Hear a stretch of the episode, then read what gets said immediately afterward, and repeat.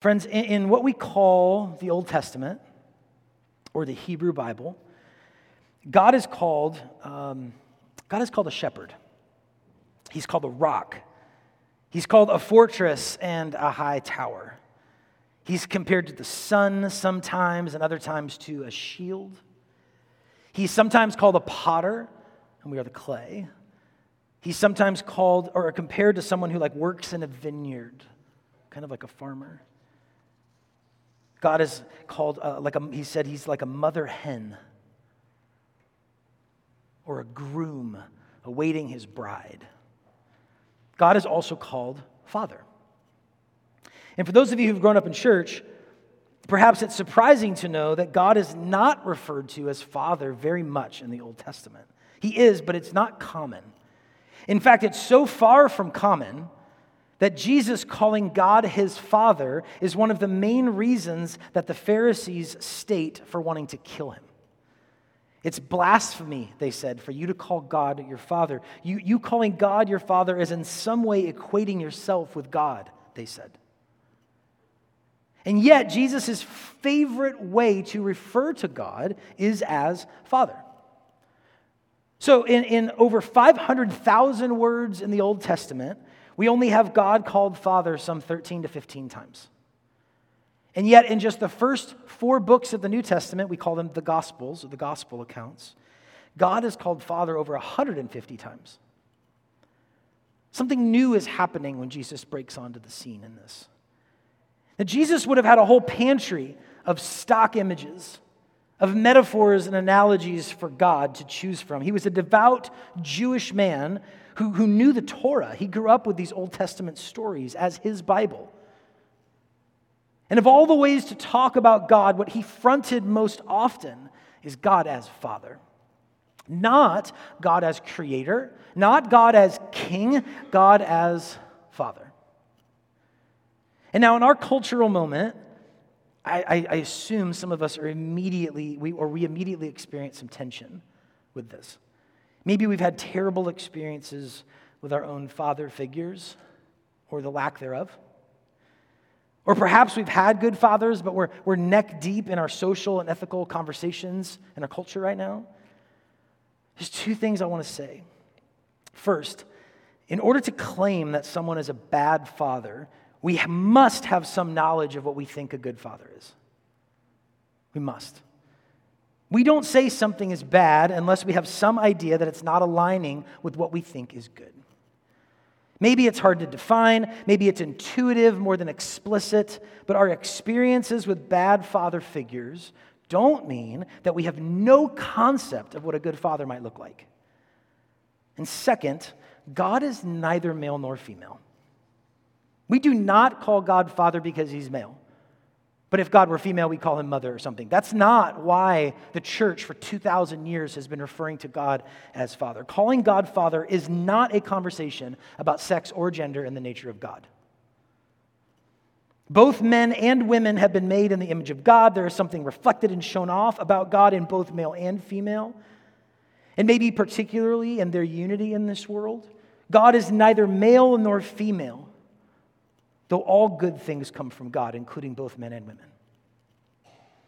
So, there's big arguments right there that I want to move through, and you're welcome. I'll be up here after the sermon if you want to talk about some of these things, but I want to set those out there in case you're experiencing tension with that. Number one, if you've had bad experiences with fathers, I submit to you that you still have some concept of what a good one would be. And second, none of this is about God being male or female. He is neither male nor female. Okay. When we call God Father, something else is going on. And I think it might just be a good moment to ask you to cast your imagination into this for just a second, because I, I've just made a big argument that I think we all do have some concept of what a good father might be. So just think about this for a minute. What would a good father do for his children? If there were such thing as a good father, I'm a father. What kinds of things would I do for my children if I were a good one? Now, I'm not suggesting that there aren't mothers or people who aren't parents who couldn't do some of those same things. I'm just asking what a good father would do. So let me give you an example. I'll, I'll speak to one. I, I, I think a good father provides for his children. I think if my kids grow up and I have not provided for their needs and some of their desires, they would later feel like I was abandoning my post. Maybe they would feel it now. I'm not saying it has to be a full-time job, part-time job. I don't know about that. I just know that I believe fundamentally that I should not just be looking out for myself as a dad, for my three kids. That in some way, shape, or form, I ought to be looking at how I'm meeting their needs in this world as they grow up into adulthood. And so I'm making this claim. I think that a good father provides for his children. What else comes to mind? And I would, I would love some act for you to actually say it. What are some things that you think good fathers do? I'm not going to stop and argue with you. I just want to know if you have some thoughts. What would a good father do for his children? Teach them right from wrong. Yeah, it's kind of a confusing world. I, I can't I can't get into it with everybody. Sorry. It's great. Okay. I just started right away. I got to be careful. What else? What else would a good father do for his children?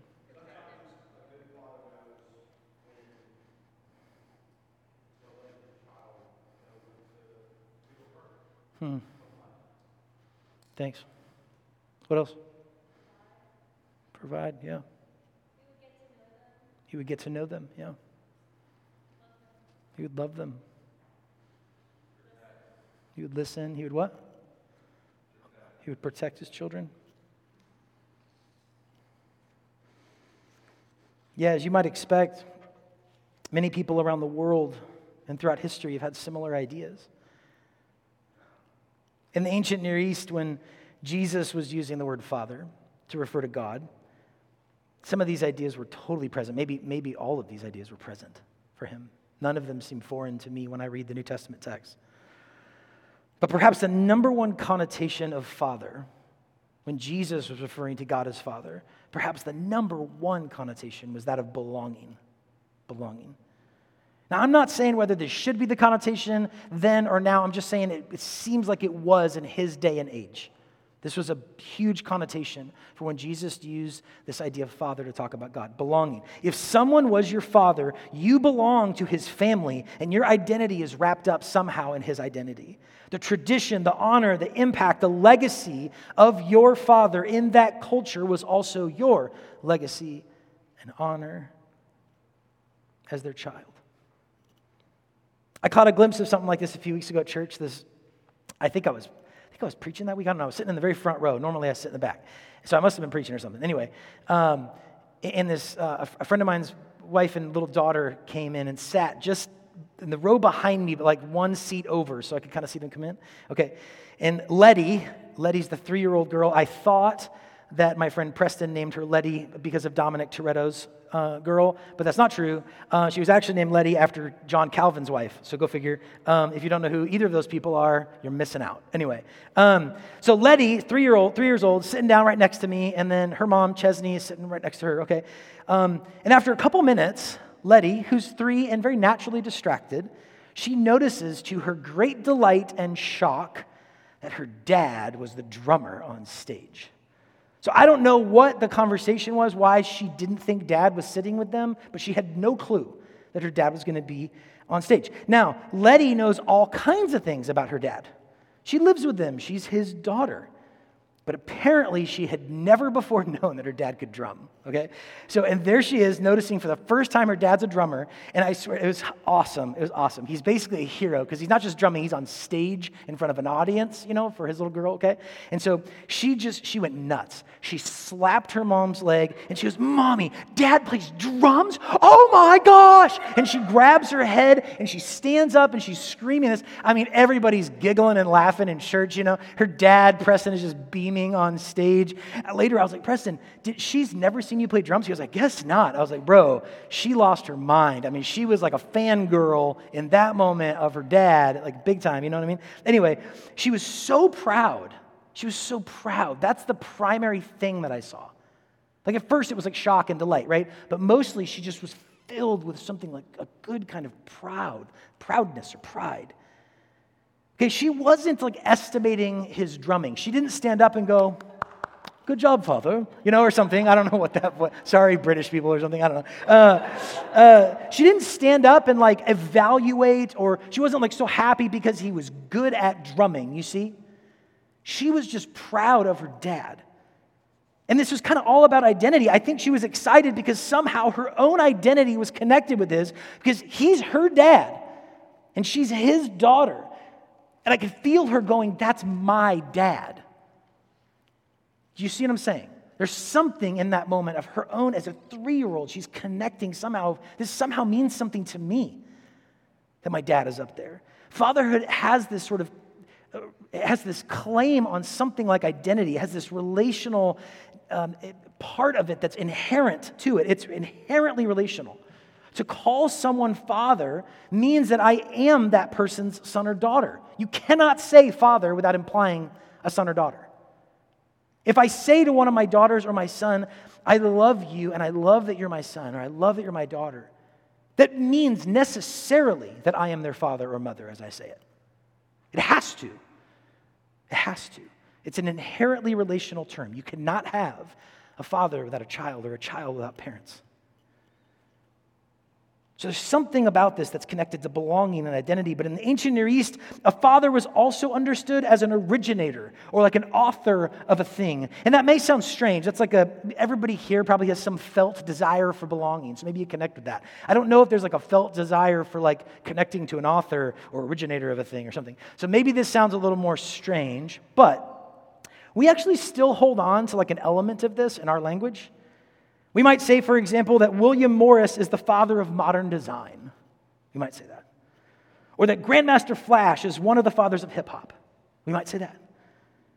And by that, of course, what we mean is that there is something of the spirit or nature of Grandmaster Flash infused in hip-hop.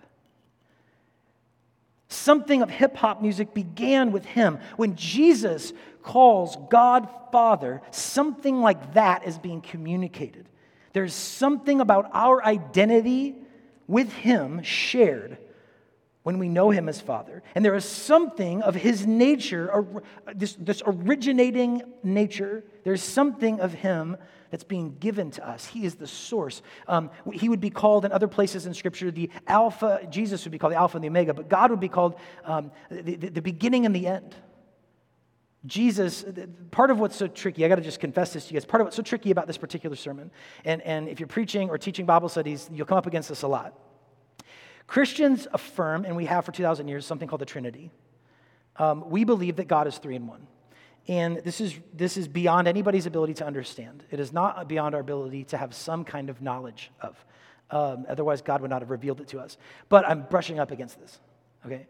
Jesus, as the Son of God and as God, is the author and perfecter of our faith. Jesus is encouraging us to look to the Father as a kind of author of our faith.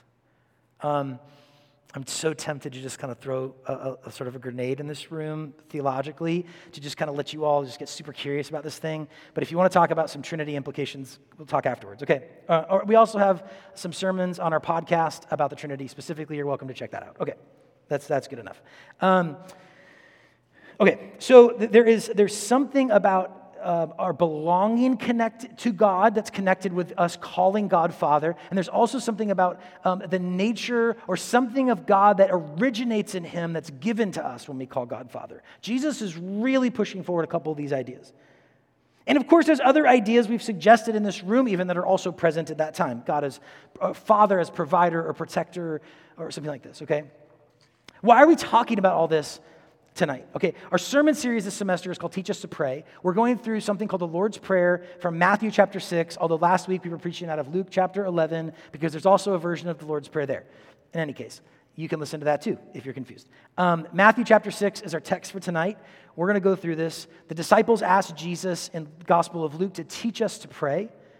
But in Matthew chapter six, we have what seems like a fuller version of this kind of prayer. And it's buried in the midst of an all-encompassing kind of kingdom of God sermon. And so there's a lot to like riff on in this particular text. And the reason fatherhood comes up is because this is how Jesus begins to teach his disciples to pray. Caleb, would you put up our Father, just the phrase up here? I just love for it to sit up on the screen. When, when, when Jesus teaches his disciples to pray, he says, pray like this or pray this, depending on which gospel account you're reading. And the first words in Matthew's gospel for this prayer are here. Start here, our Father. This is how he taught his friends to pray. Not great King of high heaven, not God Almighty, not dear Lord and Savior, not friend. All of these things are true about God. All of these things are true. Because of Jesus Christ, friends, we can have confidence that we can know and address God in any of those ways. You can. They are good and accurate ways to know and address God. But when teaching his disciples to pray, Jesus teaches that we should pray our Father. It is not wrong to pray in other ways. Jesus and his disciples, if you read the text, pray in other ways. But in this moment where Jesus is distilling so much and giving them something that's, that's not a whole book, it's not seventeen chapters, it's not fourteen points, it's not, it's not an acronym of letters with different stages that we go through. He teaches them this, and he's, he's cutting to the heart of something in his teaching. This is not to say you cannot pray any other way, but if you want an education on how to pray, pray this. There's something Jesus is doing when he teaches us that it's good to pray this way, and it's good for us to begin to pray to God as our Father. First, a little note about this first word. It might be easy to skip over, the word our. This whole prayer is corporate. The whole prayer is corporate. Again, it doesn't mean you're doing something wrong if you pray, my Father in heaven, or if you say, give me today my daily bread. That's not wrong to do that. But perhaps there is something really good for us in the teaching of Jesus to remember when we go to pray that we are not alone. When I use the word our when I pray, I am immediately reminded that I'm part of a tribe. When I pray for our daily bread, I'm praying for you and for me. I'm not just looking out for myself. I don't just think it's important that I forgive. I pray that we would forgive. That we would be known as a people who forgive. That we would be known as a people who love our enemies and pray for those who persecute us. Not just those who persecute me. It's not just that I am given over to, not that, Lord, please make it so that I am not given over to evil and so that I conquer and overcome and pass safely through temptation. Lord, I pray we do. Or we pray we do. When I pray this word, our, I remember that God's kingdom is coming and his will is being done in our community and on this earth, which belongs to all of us, not just me. Is there something instructive in this? Is there something helpful? If I remember to pray in the, in the, in the corporate sense, our Father, I think so. What kind of healing might God bring if we begin to pray as a part of community, even when we're alone? What happens to my spirit, to my mind, to my heart, to my fears when I pray, our Father? I don't just remember that I belong to God and I'm his son and whatever that means, but I also remember that I belong to you and you belong to me. And we are not alone. God is not just my Father, he is our Father, and we are his daughters and his sons together. What would change? How would that fortify our courage and our love? Perhaps Jesus means something by teaching us to pray corporately, so don't skip so quickly over the first word. And then he says, Father, of all the possible ways we could address God. I'm reminded of, I was playing uh, a game called Halo this week. Uh, with my son and my one of my best friends and this other guy that my son knows from school. Um, and this guy, it was super funny. Um, this kid says, my, so my son's fourteen for context, and my son says, hey, Daddy, is it okay if, if Nate plays with us? And listen, we're all wearing headsets. I'm looking super cool. My wife, she she looks she's very attractive when I wear headphones and I play the Xbox, okay? Um, and... Uh, And so my son says, can can Nate play with us? And I, not being a very good father, but but trying to like hedge my irritation levels, I say, buddy, you can, but you guys, you can't talk the whole time. Because whenever I hear you guys playing Xbox games, it is just, like, I just hear my son go, Nate, Nate, Nate, Nate, Nate. And I'm sure Nate's yelling, Jack, Jack, Jack. And they're all trying to get each other's attention. It just sounds overwhelming. So anyway, Nate comes on, and the first thing he says, he goes, hey, Jack's dad, hi. And I said, hey, Nate. Uh, and he goes, I know I sound like I'm five, but I'm really twelve. Uh, and he goes, people say that all the time. They always say I sound like I'm five, but I'm really twelve. And I just die laughing, right? And then he says, what should I call you, Jack's dad? Isn't that sweet? I loved him right from that question, you know? And I had a decision to make, right? I had a decision to make. Am I going to say, you can call me Sir Nate, twelve-year-old that sounds like he's five, you know what I mean? Um, I could have said, you can call me Mister Leonard. That's my name. I could say, I'm a priest. You should call me Reverend or something. You know, I just, anything like this, right? I just said, hey, man, call me Jason. We're playing a video game. You know what I'm saying? And here's what I knew, though. I knew that my answer to his question was going to impact the relationship that he understood that we have, and it would also impact how I treated him the rest of the time. Do you see what I'm saying? Like, he just got it intuitively. His parents might have taught him well. Maybe he just figured it out. Maybe this is like an awesome moment to play with your dads because they never want to do that with you or something. I don't know. But anyway, so he kept calling me. Anyway, it was hilarious. We muted him for most of the game. But anyway, um, it was actually super. Okay, one more story about Nate. This guy is hilarious. I got to meet him at some point. Uh, the uh, at one point, my friend Brian had muted Nate for two games. I didn't know that. Um, but but but my son said, "Hey, Dad, I just got the rank of general." And Nate says, maybe you could tell me why I'm generally interested in that information. And Brian starts laughing, and he goes, oh my gosh, I just unmuted in time to hear that. And Nate goes, I knew you muted me. I knew you muted me. You know, and I was like, all right, guys, last game. Anyway, whatever. That's my life. Okay. Uh, okay. Let's see if we can scratch that and move on. Okay. Um, okay. Somehow, let's circle back. Um, okay, of all the possible ways we could address God, I was thinking of Nate and how do I address, how he addressed me, how I address God, whatever, okay. Of all the ways that we could invoke God's name, okay, of, or some, of, and, and summon some kind of radical courage and, and address the one who was and is and is to come. What a crazy thing to pray directly to God. Think about it. Of all the ways that we could do that, Jesus tells his disciples that they can just call him Father. And we've already talked a little bit about this, but, but given that this term, this idea of fatherhood can conjure up like so many different images, and our own experiences have shaped what that word means to us, it's important to see how Jesus displays the Father to us, and to let Jesus teach us what he means when he says Father. So that I don't slip into thinking that my Father in heaven is like my dad. Jesus says, for example, no one comes to the Father except his Son. Or sorry, no one knows the Father except his Son. No one knows the Father except his Son. And anyone to whom the Son chooses to reveal him. What a mysterious and fascinating thing for Jesus to say, who identifies as the Son. In other words, Jesus is saying, you need to see me to see the Father. I'm revealing the Father to you. John began his gospel by saying that Jesus makes God known to us. Jesus and the Father are one to such a degree that when his disciples say, Jesus, show us the Father, and it will be enough for us. In John chapter fourteen, he famously tells them, I am the way. Remember, they said, show us the way. And he says, I am the way, the truth, and the life. And no one comes to the Father except through me. I realize that there are times that people have used that verse from John fourteen to talk about the exclusivity of the kingdom of God. But Jesus did, Jesus did not say, no one comes to the Father except through me, in order to draw a line in the sand in that moment.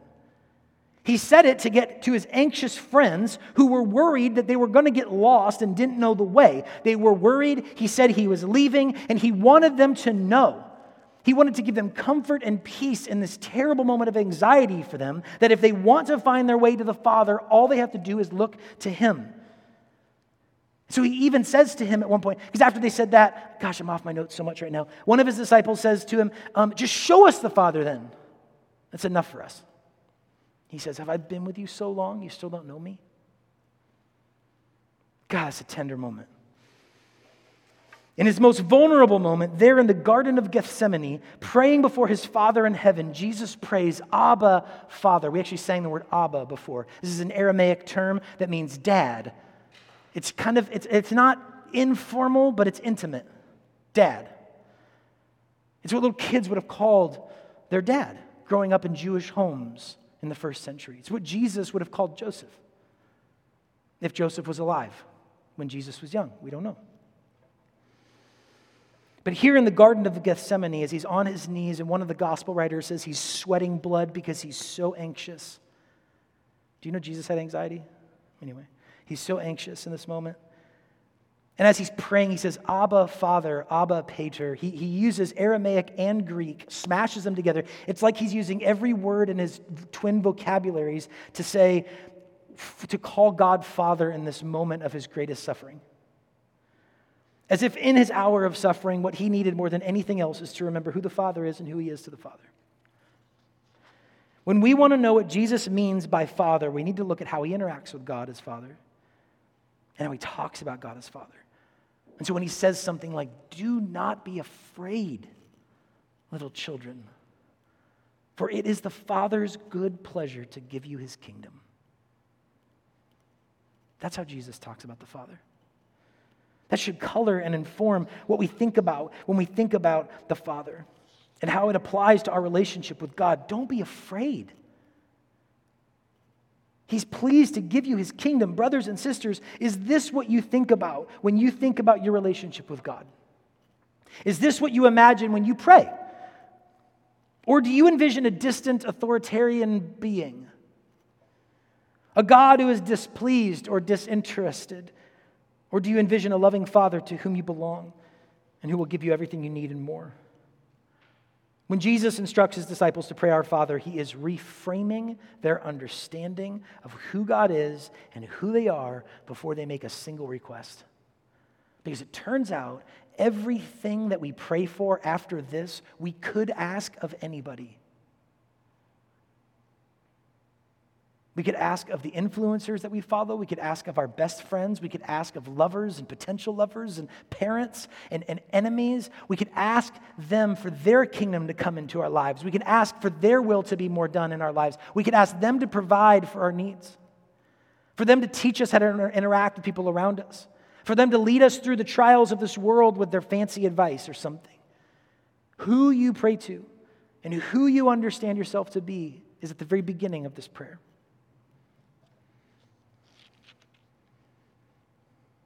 Would you put that last quote up, Caleb? This is from Wesley Hill. He says, God's Father must always and only be understood through his unity and his self with his self-giving Son. You cannot know the Father except through the Son, friends. Any picture of God as Father that leads us to think in terms of domination and cruelty rather than of humble service and unending love is not a true understanding of God, of the God and Father of our Lord Jesus Christ, who loved us and gave himself for us. What does Jesus reveal to us about the character and nature of God? Go to him as a beloved child. Go to God in prayer as your Father and you as his beloved child. A few years ago, and I'll bring it home with this, a few years ago I was really struggling to pray. I don't remember why, praise God. Um, I just remember feeling some kind of dissonance, some like inner resistance to pray. Surely, it's always because of the same things. Surely it's because I needed to reconcile with somebody and I was harboring bitterness in my heart towards somebody and withholding forgiveness. Surely it's either that or I hadn't confessed sin. It's always going to be one of those two things. I was feeling some kind of resistance to pray. I don't know what it was.